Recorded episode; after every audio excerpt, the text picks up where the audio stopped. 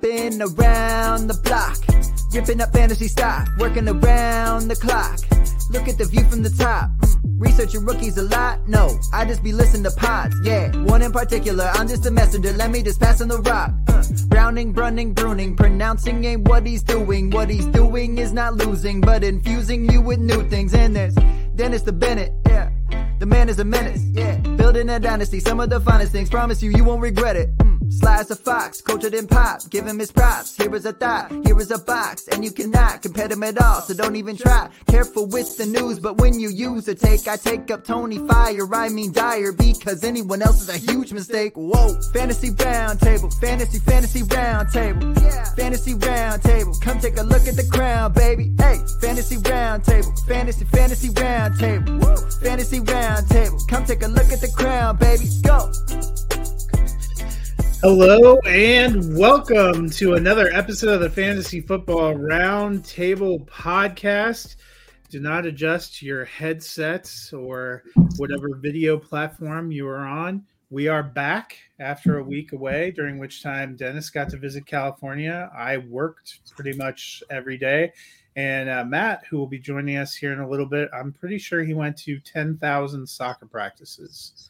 But Well, uh, 10,000 soccer practices and had a leg amputated, right?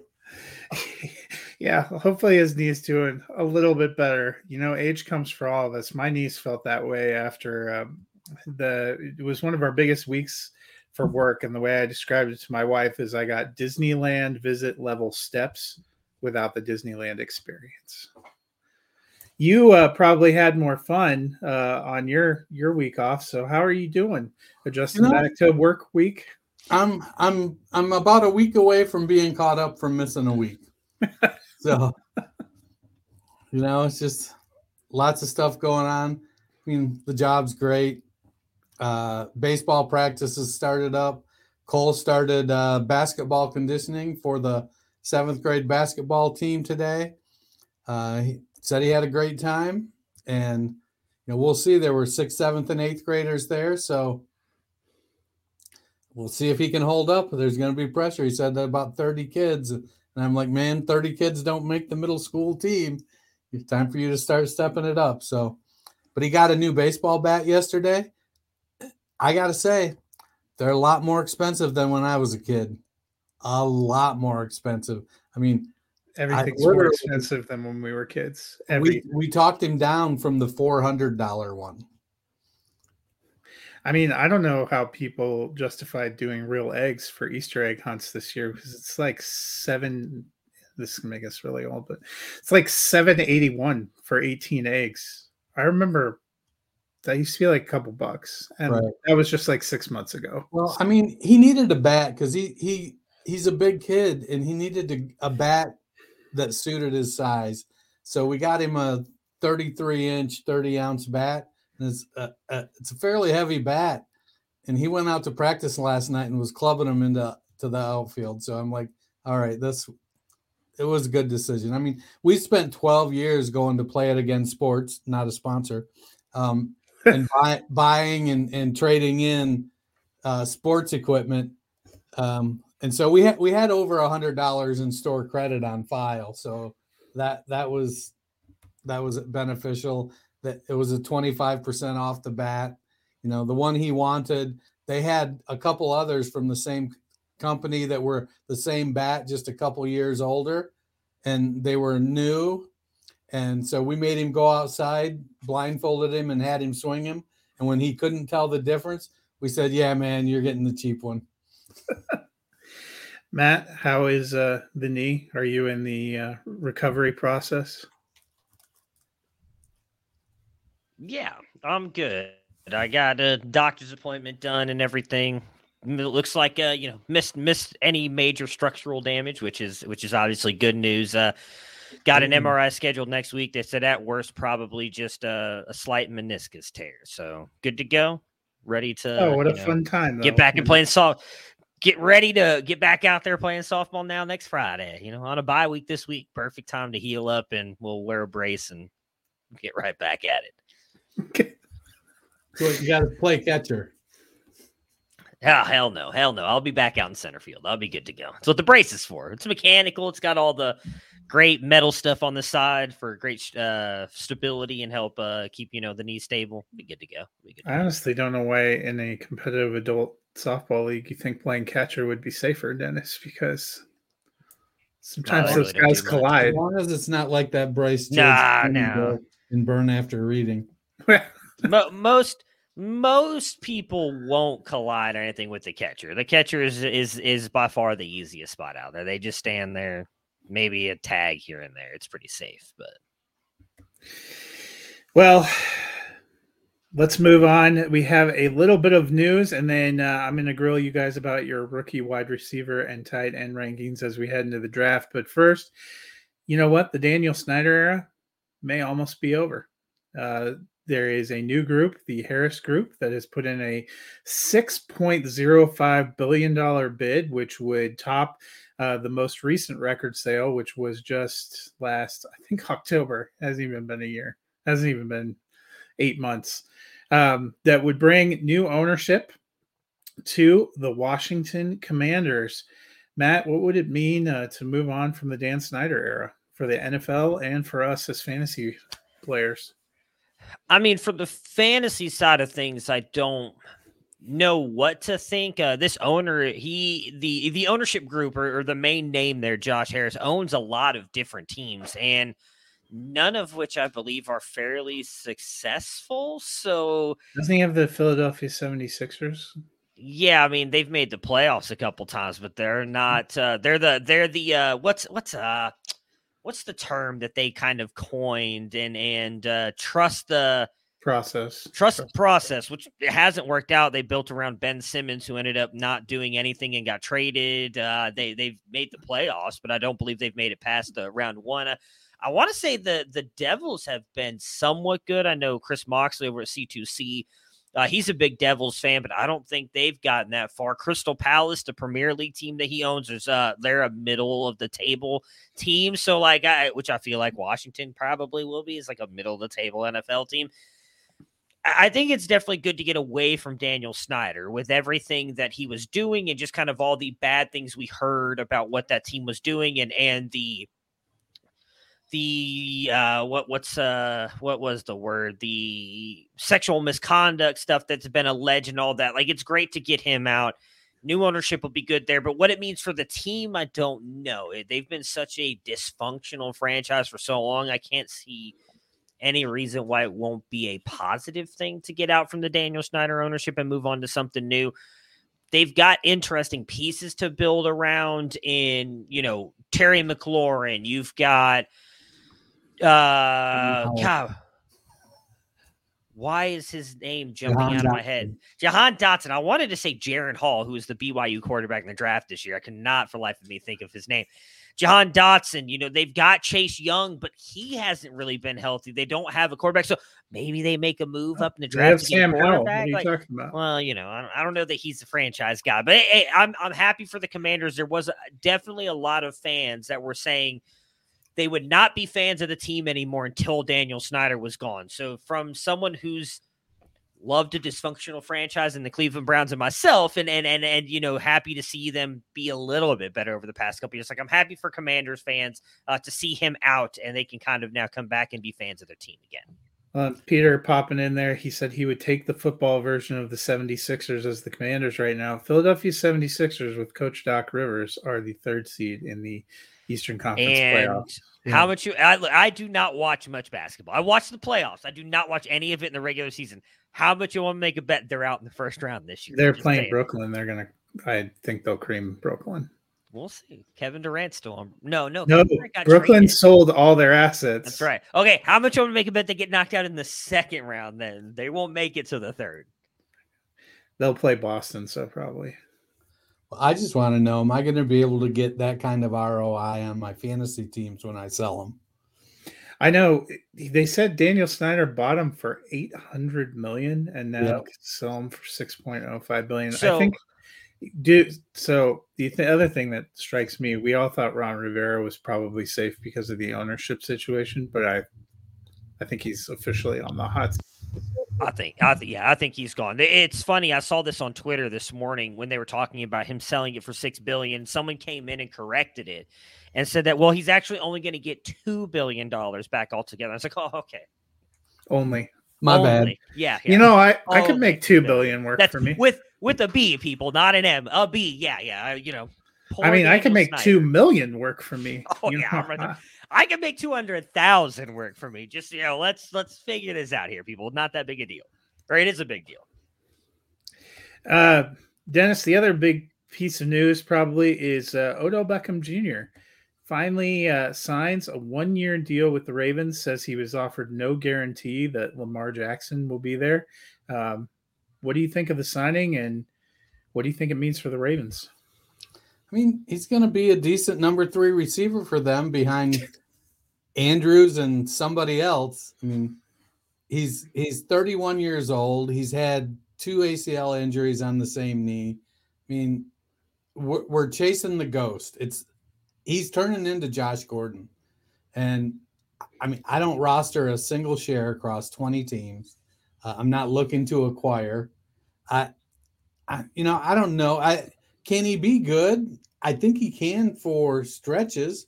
He's, I mean, he's turning into, you know, DeSean Jackson almost. Yeah, he's going to have some blow up games, but that offense is still going to run through Mark Andrews.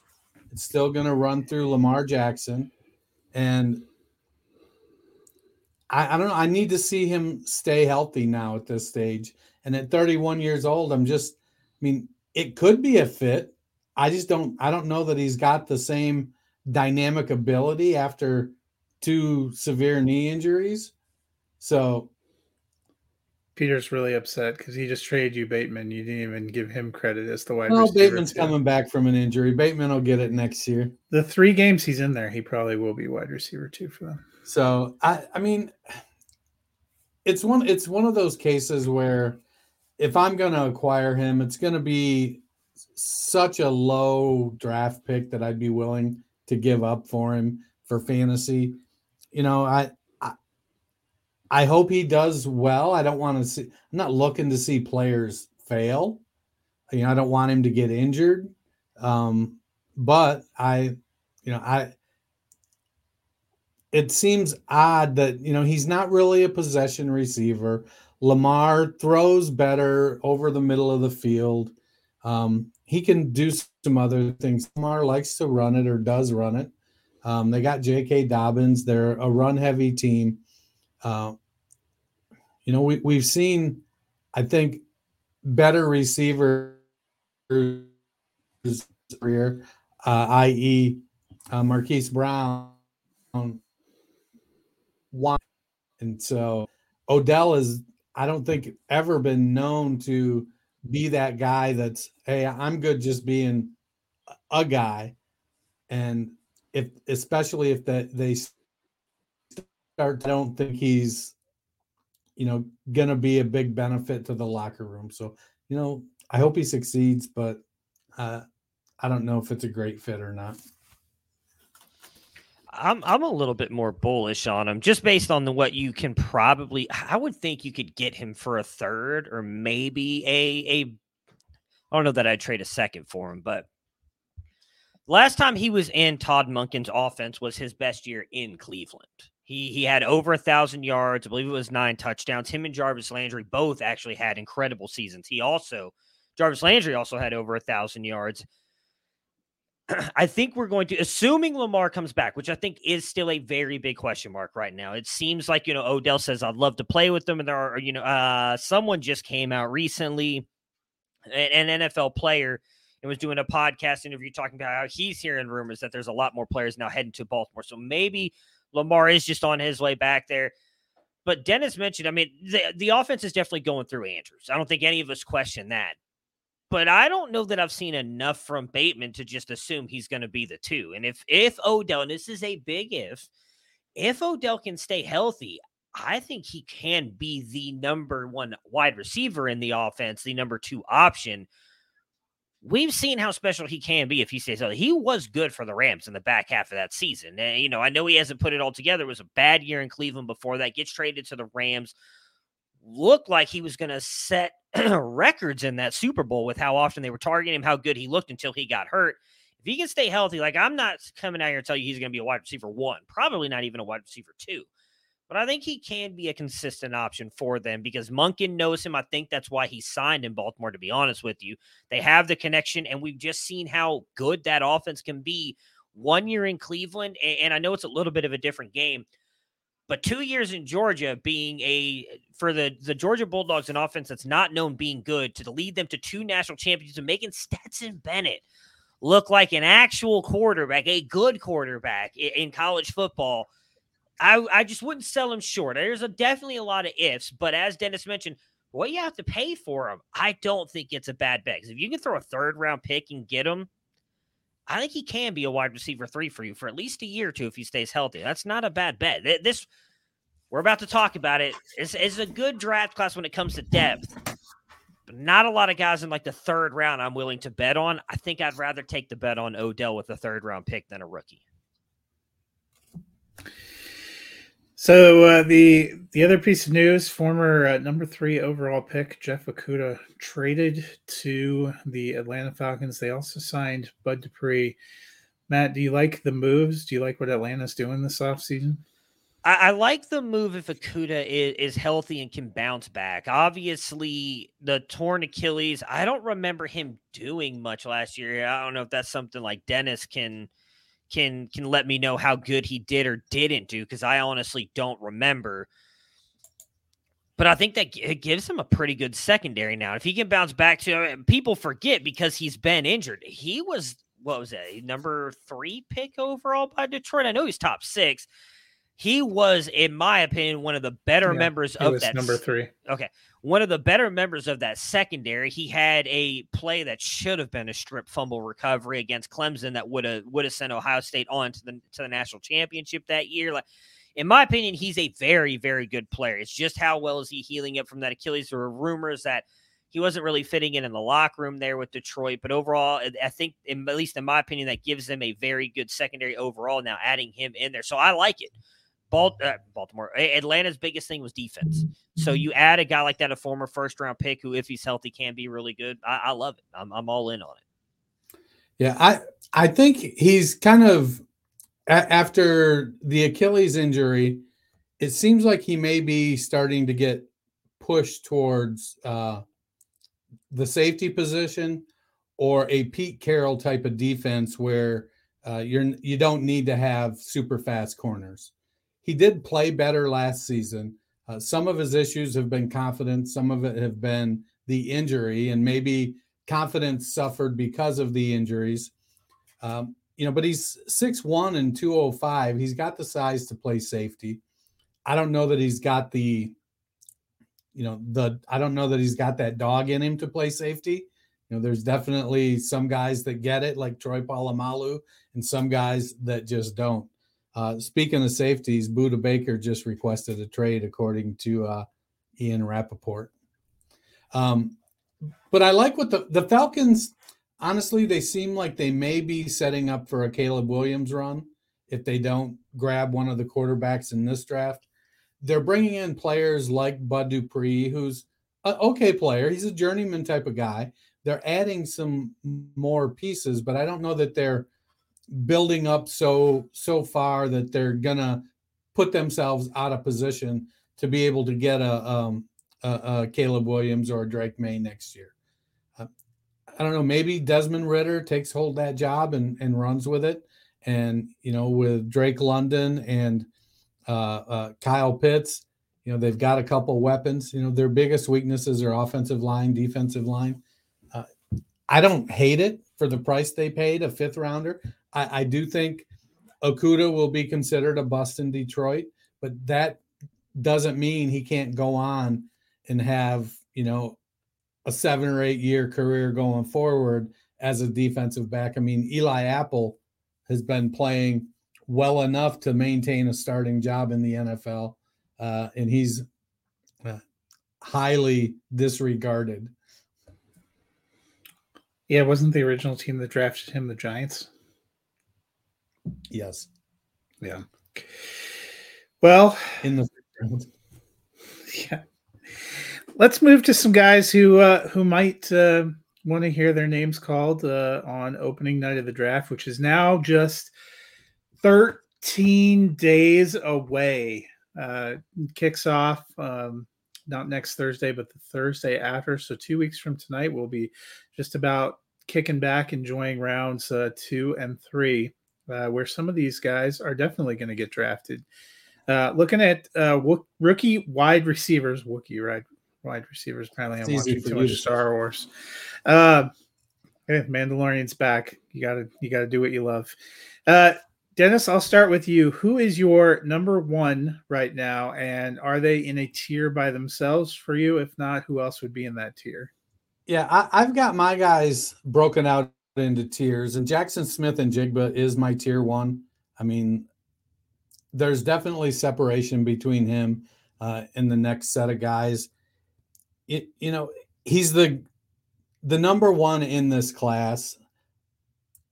If he was in last year's class, I don't think he'd be the number one. He's got a lot of talent. He gets open. He's he's not the fastest, but he's fast enough. I think four or five is basically what he ran. Um, but he's very quick. Had a super fast three cone. Um, he just gets open. He's going to make make a lot of plays. You know, is he a guy that's going to outrun a lot of the defensive backs for 90 yard touchdowns? No, but 50 yarders he's going to be able to pull off. And he, he's quick enough to get some initial separation and, and pull away. He's got great hands. Um, probably end up in the slot, but he can play outside. So it's not like he'll come off the field in two wide receiver sets. Uh, he's definitely going to be um, a guy in that Keenan Allen, Amon-Ra St. Brown spectrum, uh, somewhere in there. You know, not quite as fast as Amon-Ra, not as slow as Keenan Allen, but they all get open with route running uh, and, you know, top of stem quickness. Uh, I think he's probably a top five, top six draft pick in Superflex, top three in one QB drafts. Yeah, my my tier one is also just Jackson Smith-Njigba. Now I, I know that it's you're you're expecting a lot from him. He he likely is only I shouldn't say only. He's likely going to be mainly in the slot at the NFL level. We haven't seen him play outside for Ohio State. I still believe that he can, but I do think he profiles to be more of a slot wide receiver. So you're hoping that he ends up on like the Cooper Kupp spectrum of just getting targeted a lot. The one thing I do think that gives him a little bit of a separation over the other two is that he can separate anywhere. He can separate off the line, he can separate within route, and I do believe he can separate at the catch point as well. And he's just got incredible footwork, incredible hands. He's a very smart player as well. He knows when mm-hmm. to attack the holes in defenses and where those holes will be. So wherever he ends up, I think he's going to be a very good wide receiver for you. He doesn't have the highest ceiling of the top three wide receivers, but I do think he has the safest floor of the three. He he likely, in my opinion, will more often than not probably be a wide receiver two for you in fantasy, depending on landing spot. Uh, but I expect him to be drafted likely in the top ten of the NFL draft, and I think he's going to be a very good wide receiver for his career. Okay, well, moving on from number one, who would be the guys in your next tier, Matt? So in my next tier, it is just two players, and it is Quentin Johnston and Jordan Addison. Uh, both those guys have some holes in their game, but they also have, you know, upside and floors. Jordan Addison, I think, goes right up there with JSN and has a very safe floor, but I do think his upside is capped. Not the fastest guy, but he is an incredible route runner. And he is also a guy that I would say is extremely good at separating within the route. If you want to compare him to somebody in the NFL, he reminds me a lot of Devonta Smith. The difference is I don't think he can take the top off a defense like Devonta Smith can.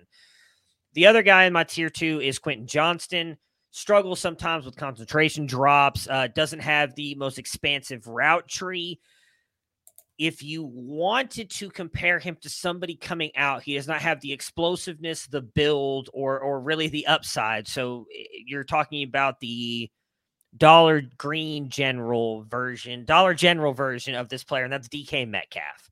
if he ends up in the right offense that uses him in the ways that he succeeded in college, I do think Quentin Johnston can be good for you. And I do think if he figures it all out, he is the one out of these three that can be a consistent wide receiver one because he's got the size and he's got the speed, but he's not there yet. And I do think you're going to have to give him time. That doesn't mean he can't produce. We saw DK landed in Seattle and they were like, hey, we know that you're really only good with slants and go routes. That's what we're going to have you do as a rookie.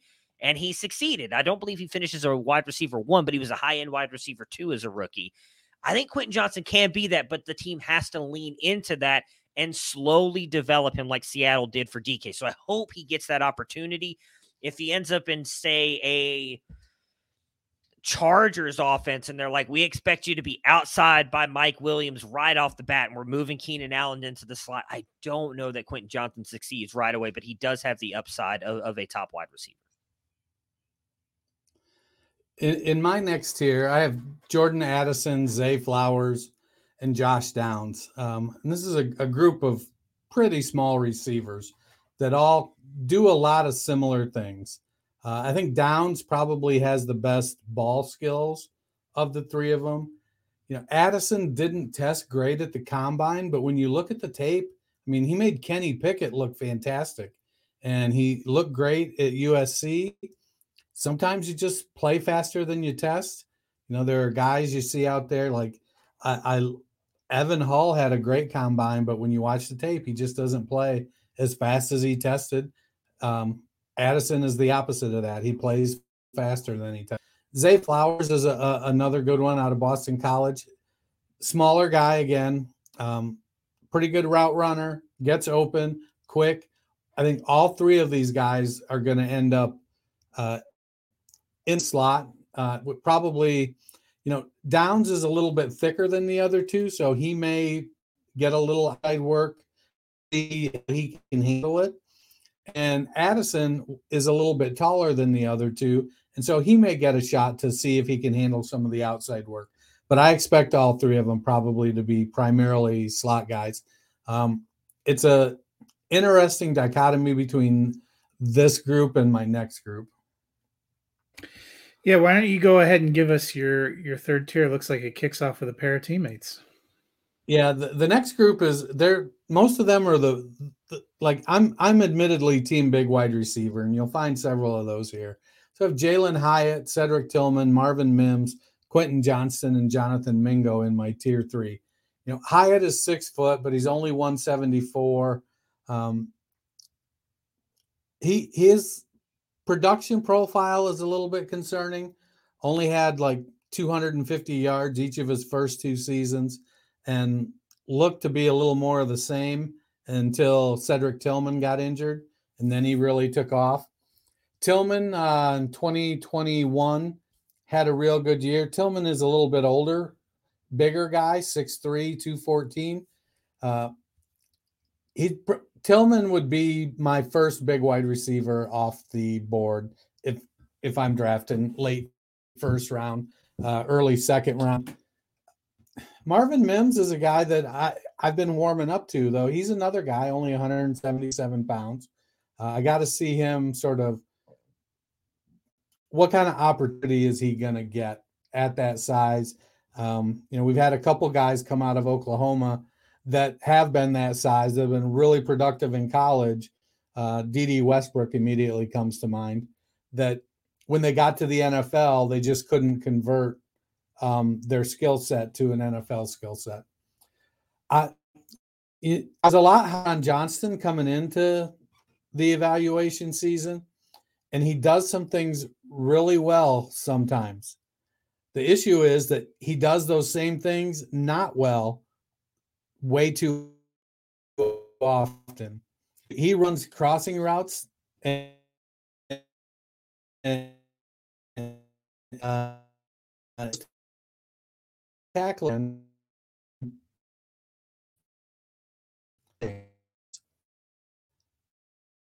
so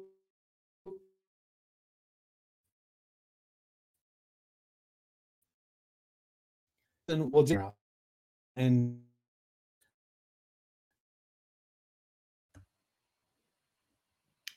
Looks like Dennis froze up there for a minute. Do you want to Yeah. jump into your next tier?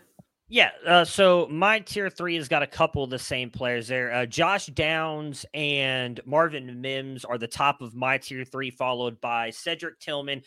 I have Kayshon Boutte there. He was in my tier one. It's more a fear of the draft capital. Uh, and then uh, I technically have Jalin Hyatt right here in the bottom of of my tier three. So I do like Marvin Mims. Um, my really big thing with him is is he going to end up getting the draft capital? Uh, again, just to kind of like give you guys comparisons for those of you who don't maybe watch a lot of college football, he reminds me a lot of uh, Emmanuel Sanders uh, for me, who obviously had a, a really great career overall, um, specifically highlighted in Denver. Another player that he reminds me of is Santonio Holmes. So if that gives you an idea of where I think he can go uh, for fantasy side of things, but again, a lot of that is going to come down to can he get the volume and does he get the draft capital? Because we've really seen, you know, despite what any of us think of these players, at the end of the day, that's what ends up mattering. If they don't get this day one or day two draft capital, just the hit rates on anybody on day three is very small. And I'm not betting on any of those. And unfortunately, Marvin Mims is the one in this group that I fear will not get the day one or day two draft capital. If he goes in day three, I think you unfortunately have to fade him, regardless of how good uh, I possibly think he can be. Zay Flowers and Josh Downs are up the top. Um, I do, I agree with kind of what Dennis said. They both profiled to be slot wide receivers. Uh, I'm higher on Josh Downs than I am Zay Flowers. Josh Downs, because of his speed and quickness with in route, is really good. I like Zay a lot he's tended to not show up though at times when they're playing really good secondaries and i just don't know that i think he's my fear with him is i've seen a lot of people comping him to antonio brown and mostly in the twitter twitter sphere and i just don't think that's a good thing to do to Zay. I don't think that's there. I don't think he's Antonio Brown. I don't think he's anywhere close to that. And I don't think it's smart to compare people to Hall of Famers, which is what you're doing regardless of what he did off the field, if you just take away what Antonio Brown did on the field minus the Buccaneers thing, like he had a Hall of Fame career. Jalen. Well, so I'll, I'll start with Cedric Tillman because I actually like Tillman. I, I- my big fear with him is he's kind of become this contested catch guy, which you don't necessarily see those guys really thriving in in the NFL anymore. But I do think that he can. He does a very good job of separating at the catch point, much like Ja'Marr Chase does. I'm not comparing him to Ja'Marr Chase, but he who he reminds me a lot of is Allen Robinson. And if I think if you can get an Allen Robinson type career out of him, I mean, Allen Robinson was phenomenal having bad quarterbacks throw him the ball. Cedric Tillman's already started off on that way as well, would depending on what you think of Hendon Hooker. But for Hendon Hooker, he did not have good quarterbacks at all. But I, I do think that he has a chance to be really good. So my fear with Jalin Hyatt, Dennis mentioned the production profile. A lot of people are boosting him up because of the year he had this year and him being a Biletnikoff Award winner. But if you go in and you look at Tennessee's offense, there's a lot of concerns for me here. Tennessee, if you you know, it comes from this Briles offense that or it's a Briles tree, which has guys like Kendall Wright, Terrance Williams, Corey Coleman, Denzel Mims, and there's one other player that I'm forgetting. All those names that I just mentioned should not inspire any confidence because none of them have done. Oh, it's Josh Gordon. The only one on that list that you can consider a hit and would have continued to be a hit had unfortunately he not dealt with the, the stuff off field. Every single player that I mentioned on that list, though, not one of them has done anything worth anything in the NFL. Terrance Williams is probably the best, the next best guy, and he was what at best a wide receiver three for you in fantasy. He was a wide receiver two for the Cowboys, really good wide receiver in the NFL, but never really kind of did it for you in fantasy. Jalin Hyatt, the biggest difference for him and all those other guys, all of those other guys played 70 to 80% outside. Jalin Hyatt played 87% of his snaps in the slot. He is a big slot wide receiver. Why does that matter? Tennessee spreads their offense out. A lot of their wide receivers are standing almost on the sidelines. They spread their offensive line out a little bit as well to spread the defense out. And what they would do is get him in motion and use stacking principles. So, what that means is they would have Squirrel White or Cedric Tillman stand in front of Jalin Hyatt. And when Hendon Hooker would say snap, hut, whatever, that first wide receiver would go and cause conflict and get the uh, not, not the aggression is not the word, the contact with that defensive back at the line of scrimmage, which then allowed Jalin Hyatt a free release. Jalin Hyatt, a very fast wide receiver, is now coming into conflict with the safeties who are more than often flat footed while Jalin Hyatt has already hit full speed, which you saw have a massive amount of success this year, including against Alabama, which is where I think people are, are propping up Jalin Hyatt a lot more than they should. I am not telling you that Jalin Hyatt cannot be a good wide receiver. I think he can be. Do not expect him, if he goes in the first round, which all the rumors are saying he will, to be a guy that will produce for you this year. He is still a very raw wide receiver. Don't I'm not saying he can't get there. He can possibly, but he is a guy who has a very, as well as Quentin Johnston, I mentioned earlier, a very limited, and I mean limited route tree, and has not played physically against defensive backs at all in college. And I would not expect with his frame and him never doing it to just come in and do it in the NFL. So Jalin Hyatt is a guy that personally I'm fading based on cost because if you're taking him in the first round, I think you have to wait. I think he's more on the old school wide receiver trajectory on you're waiting two to three years before you actually see return on Jalin Hyatt compared to everybody expecting him to be a year one guy because he likely gets drafted in, in round one. So would you take Tillman over Hyatt? I would, yes, personally. So would I. I I have them in the same tier, but they're kind of on opposite ends of the tier. So if I'm counting correctly, through three tiers of receivers, each of you have nine guys. Let me double check. That sounds That's what right, it looks though. like. So Dennis, why don't you give yours one to nine, and then Matt can give his in order. All right. So I have in tier one, I've got Jackson Smith and Jigba. Tier two, Jordan Addison, Zay Flowers, and Josh Downs. Tier three, Jalin Hyatt, Cedric Tillman, Marvin Mims, Quentin Johnston, and Jonathan Mingo. Uh, in my tier one is JSN. In my tier two, it is uh, Jordan Addison and Quentin Johnston. In my tier three, it is Josh Downs, Zay Flowers, Kayshon Boutte, Marvin Mims, Cedric Tillman, and Jalin Hyatt. All right. So, Matt, why don't you go ahead and give us your tier four guys? Uh, so I'm gonna be honest. My tier four is pretty much everybody else. Um, the top of that tier is Rakim Jarrett. You're betting solely on on upside and him being able to f- figure it out from a overall play standpoint. So I mean, this is a guy five star wide receiver coming out of high school. He's got all the athleticism in the world. He just wasn't able to put it together on the field. A lot of that I think was probably Maryland's offense. Um, he he's the one that I would bet on being able to figure it out just because he is really good. He is Rashod Bateman with more speed for me. That that's the kind of the, the way that I view him.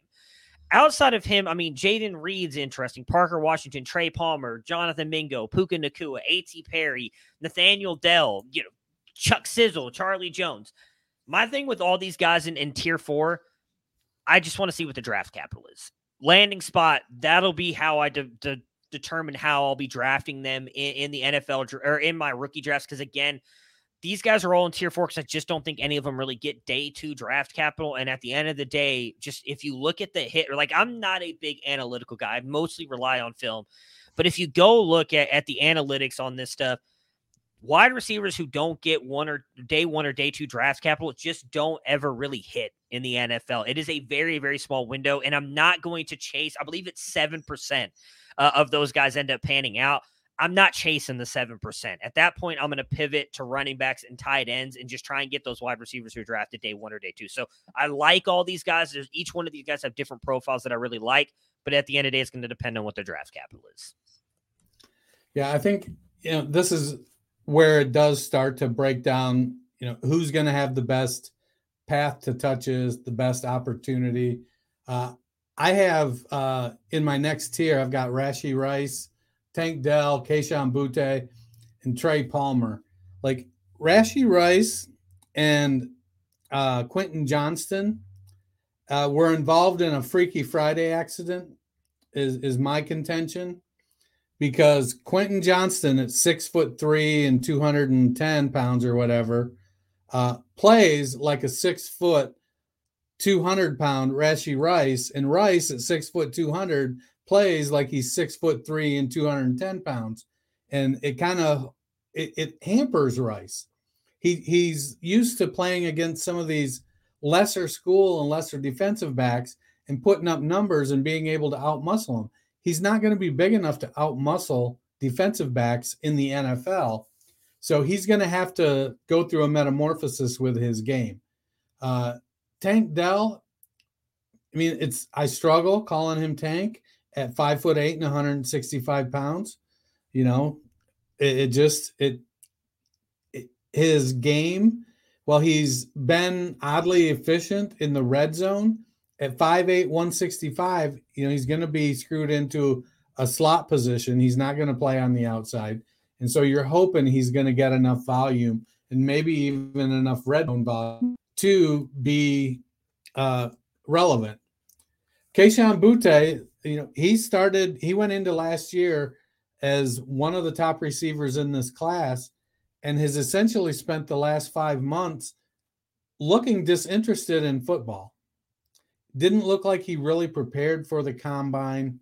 Um, you know, it look, it's almost like he should have just taken this year off and said, I'm going to prepare for the NFL after putting up great tape two years ago uh, because he just doesn't seem to get it. Trey Palmer is a burner, really fast, 433. Uh, we're going to have to see if he can translate and bring out some other skills to go along with it. But at this point, I'm looking for a guy that is uh, that has some upside. And Palmer could potentially be a guy with uh, DeSean Jackson type of upside with his size. You know, he's six foot, I think 190 pounds, and ran a 4.33 at the combine. Will he be able to put it together to be consistent enough in the NFL? Is going to be the real, um, the real thing for him to to figure out. Uh, I, I my stuff kind of cut out there, and so I didn't talk much about Jonathan Mingo you know, Mingo is is he's the poster boy for team big wide receiver in this class, six foot five, 220 pounds.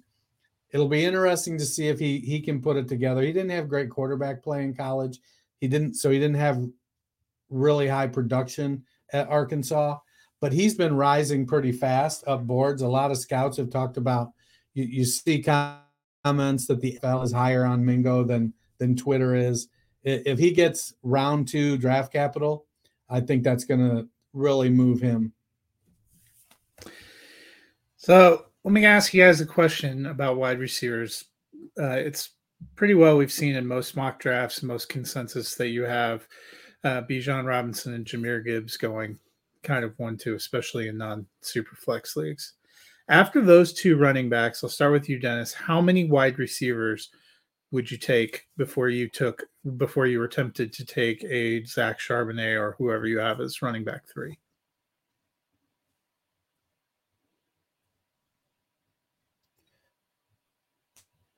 Probably. Do you freeze again? Yeah, I. So we'll go to you first. Uh, probably four. I'd feel comfortable taking Jason, Quentin Johnston, Addison pretty easily. Then it would come down to Josh Downs versus Zach Charbonnet for me. Zach Charbonnet is not my next running back up, but if you're talking about just like running back, okay, three, well, who's your running back three, whatever it is? Oh, yeah, yeah, yeah. Well, I just I was just clarifying, you know, Yeah. like looking at yeah, yeah, my running back three. Um, yeah, it would probably be Downs, assuming he gets like a decent spot. Like if he ends up going to uh, like Tampa Bay, I'd probably go running back. But but Downs, it would be probably the like after him, I'd, I'd probably take the running back over like Zay Flowers, um, Kayshon Boutte, Hyatt, Tillman, those guys, because I think they're in such a bigger group like my tier three that like I'm comfortable getting one of those guys later if I can. Yeah, I, I'm probably only taking JSN before I dip into Charbonnet. I mean, I've got 20 teams, so I'm probably going to go Charbonnet 10 times and split the other 10 amongst Flowers, Addison, and Downs. How many? Uh, I'll start with you, Matt. How many wide receivers do you think will end up uh, in your top twelve overall? Ah, three. I, I don't I don't I just can't see putting anybody else in there. It, for me, it would be those three: JSN, uh, Quentin Johnston, and Jordan Addison. I just my thing with with this class, and uh, I shouldn't say I could see myself moving downs in there, and it's just because this. So I mentioned my tier three of wide receivers just a minute ago. Like I would be fine taking any of those guys later in the second round because I feel like they're all in the same kind of bucket. I feel that way about the running backs and the differences for me. The running back class is so deep. To me, there's nobody special outside of Bijan and Jahmyr Gibbs. Like I like a lot of, I like Charbonnet, I like Evans, I like Tank Bigsby, I like Chase Brown. Like all these guys are in Kendre Miller, De'Von Achane. I like all these guys, but they all fall into like similar buckets. And like I'm okay taking Josh Downs because I can get Israel Abanikanda in the third round, and there's a chance he's probably going to get at least decent draft capital. And all these guys are all an injury away. That I'm fine taking whichever one's the cheapest at that point. So I, I I could see Downs moving up in there, but it wouldn't be more than four. So was the question how many wide receivers go in the first round? No, in your top 12 oh. overall for rookies. Oh, well, we should have known that. I just had I had my tiers article open. I was working on. Oh, wait a minute. I do have it open. Uh, my top 12. So it's Bijan, uh, JSN. We'll see if this article actually pulls up. I think I got maybe four or five, but I don't have any tight ends in my top 12. Um, so what Bijan, uh, Jaxon Smith-Njigba, Jahmyr Gibbs, Flowers, Addison, Downs, Quentin Johnston, Jalin Hyatt, Cedric Tillman are all at the back end of it in the same tier. So, well, you mentioned tight ends. Let's go there uh, for a minute. Dennis, give me your top five tight ends uh, in this class. So Kincaid is my one. Um, I think he's gonna. So I my my top tier is three: Kincaid, Michael Mayer, and Luke Musgrave. My concern with Mayer is that you know he's not overly athletic, but he is a guy that I think can step into a starting tight end role, and and in eleven personnel be the guy on the field, or twenty one personnel he'll be the guy on the field, and so he, he could get plenty of opportunity because of that. Kincaid is a you know a Mike Gesicki type kind of receiving tight end. Musgrave is the same way. They're both um, six five ish, 235, 240 pounds versus Mayer at 250 pounds. Um, so I I I like it, it, Mayer, Kincaid, and Musgrave are kind of it's like two Andrews and one Hayden Hurst in that group, and so I, I'm a little nervous about Mayer. Uh, in my second tier, I've got Laporta, Darnell Washington, and Luke Schoonmaker. Um, you know, I think Laporta comes in with a little bit of tight end university cachet. Uh, he's been productive. Schoonmaker has has looked pretty good. Washington again is another guy like Mayer that could get caught up in the wash and end up being involved in the offensive line work uh, an awful lot. Um, and while he's made a couple really nice plays uh, over the course of his career at 6'7, 265 pounds, oftentimes his catches are just kind of releasing off the line, going out eight or 10 yards and kind of just floating down the seam, not running real crisp routes. And so uh, I, I'm going to need to see more development out of Washington. I mean, he athletically seems to have the tools to develop. We'll we'll see if coaching brings that out of him. All right, so my top five. This is a hard question for me to answer, honestly. Uh, so fairly easily, Michael Mayer, Dalton Kincaid, and Darnell Washington are my top three. Uh, Michael Mayer just hyper productive. You know, I know not the most athletic guy, still came in with a very high RAS score, which which really seems to be the best indicator anybody has found for for success at the tight end position transitioning from college to NFL. And he did it against some of the best defenses in the you know Clemson. You know, and he was the offense at Notre Dame. Dalton Kincaid, you know, had an amazing season with Utah. Seems like everything is cleared for him medically, which is really kind of the big concern for for everybody there. Depending on where he lands, I think he can be an all-out stud. Darnell Washington is an interesting one for me. I, I don't disagree with what Dennis said that he could end up blocking some because he's just so massive. Anybody who watched the combine saw him just abuse that uh the the uh what is that thing? The the blocking sh- sled. Yeah, the blocking sled where everybody else was struggling with it. Darnell Washington picked that up like a five year old, and I swear he was about to throw that thing all over the field. And what makes him so intriguing for me is that he is so big and is so athletic. I actually think the blocking side of things might help him be on the field at all times and could end up being a red zone threat. Realistically, it's kind of all I want from my tight end because there's such a massive there's such a small gap between, you know, tight end 10 to 24 that if he gets you multiple touchdowns, he probably finishes as a top tight end. And I think a lot of people will fade him.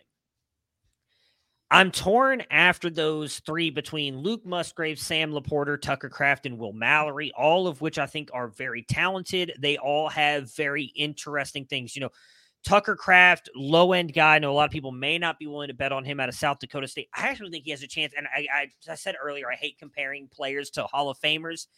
I think he has a chance to be like a Zach Kelce type or Zach Travis Kelce type with what he can do uh, as as an offensive threat. You know, we saw Daniel Bellinger have a, a great season this year at the most part uh, at the end of the year for the Giants. I think Luke Musgrave you know, fits very well into that group. So he's a guy that I really like.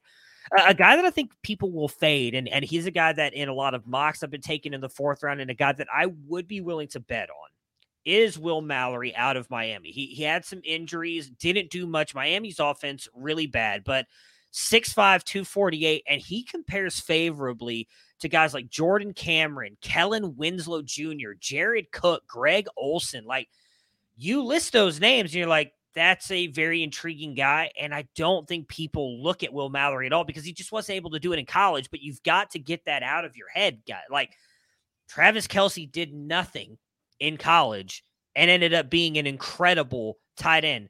Noah Fant, well, he was he was okay. Who was it? George Kittle did nothing in college and ended up being really good in the NFL. Just because they don't have college production doesn't mean they won't be good in the NFL. So Will Mallory is, is kind of usually jumped in to be my fifth guy. I I'm going to bet on the athleticism. Um, I think he's got really good hands, really good route runner. He's a pretty good blocker. And I, I just think people will fade him because he didn't do much in college and was unfortunately in a kind of a bad spot uh, at Miami. And then Sam LaPorta is right there. Like he has a chance to be Jonnu Smith if he lands in the right offense. But realistically, Patriots Jonnu Smith? no, no, Titans Jonnu Smith. And he's an Iowa tight end, which we've just kind of come to bet on with, you know, Noah Fant, uh, TJ Hockenson, George Kittle, like the the tree, the list of tight ends they developed is long. Realistically, after those top three, I'm taking the cheapest one. Like I'm taking whichever one's available in the fourth round and just betting on them because it's fourth round pick, whatever. So you mentioned fourth round a lot. In a non superflex, non tight end premium rookie draft, what is the earliest you would consider taking a tight end? I'll start with you, Matt. Fourth round. I'm not taking Mayer or Kincaid the hit rate on these tight ends is just not what you'd. I mean, where were people really realistically taking TJ Hockenson and Noah Fant when they came out? Those are probably the most high profile tight ends over the past couple years, right? People were even the people that took Kyle Pitts is like 101. Yeah, oh exactly. Like kind of having regret. So all three of those guys were going in first rounds of rookie drafts based on draft cap on what we expected them to be. Now TJ Hockenson had a great year this year after the trade. Noah Fant's been up and down, right? Like he's had his moments, but hasn't put it all together.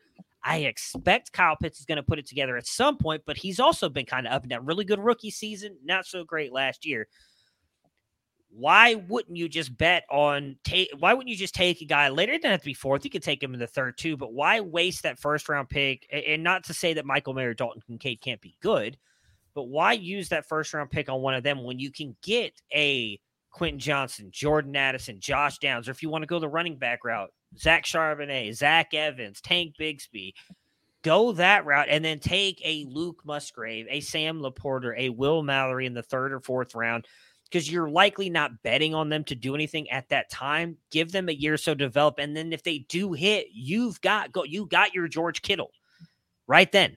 And then in the third or fourth round, where if you take Michael Mayer in the first and you're expecting him to be this next great tight end, and then he doesn't beat, you just wasted a first round pick. So if it's not tight end premium or super flex, even honestly, if it is tight end premium, I'm still taking the cheapest one because just the hit rates on tight ends is just so it's so minimal that like I'm just I'm I'm wasting I'm using my high end picks on players like the wide receivers and, and running backs because they'll retain their value for a long time even if they don't hit right off the bat and, and trying to take a bet on a, a cheaper tight end later. But you do think Mayer will go in the first round of a rookie draft? I expect him to be a back end of the first, early second pick because he's going to likely be a top 15, I think latest 20 NFL pick, and that will likely vault him up. I think in rookie drafts because people will want to take him because they think he's the next best thing, which I think he has a chance to be. Just, it's just not like set in stone that he will be.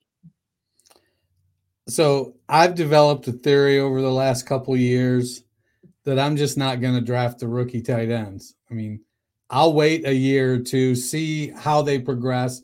Yes, I'm going to pay a little more for them, but I know what I'm getting. I know I'm going to get somebody that has a little bit of an NFL track record that maybe looks like they're going to be able to break out or already did break out. And I just need that piece to put me over the top. So I'm willing to go pay for a productive tight end.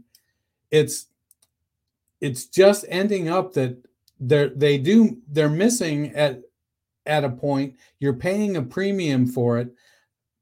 That being said, if there was a Kyle Pitts in this class, I would draft him. But that's the exception. I'm going to go with guys like that. I'm not going to, you know, I'm not drafting Mike Gesicki's high in rookie drafts anymore. And to me, Dalton Kincaid and Luke Musgrave, Will Mallory, those are Mike Gesicki types. They're not Kyle Pitts types. Well, that will uh, do it for us uh, for this episode, looking at the uh, rookie pass catchers. But we're going to keep this uh, rookie train going next week as we uh, inch closer to the draft. We will embrace mock draft Monday and do our last pre NFL draft rookie mock draft. It will be a four round super flex tight end premium. Uh, so be curious to see where some of these tight ends land. until then, um, you guys can hopefully find us and uh, subscribe, give us a rate and review. Uh, still working on getting some of our back catalog of shows uh, moved over. So, um, provide you updates when that comes. But uh, until then, you guys have anything else uh, to add before we get out of here for the weekend? Mm, I'd like to say happy birthday to my wife. It's her birthday. Hey, happy birthday, Jackie. Hey, we just got another subscriber. All right. Well, you guys take it easy, and we will see you on Monday for our next mock draft.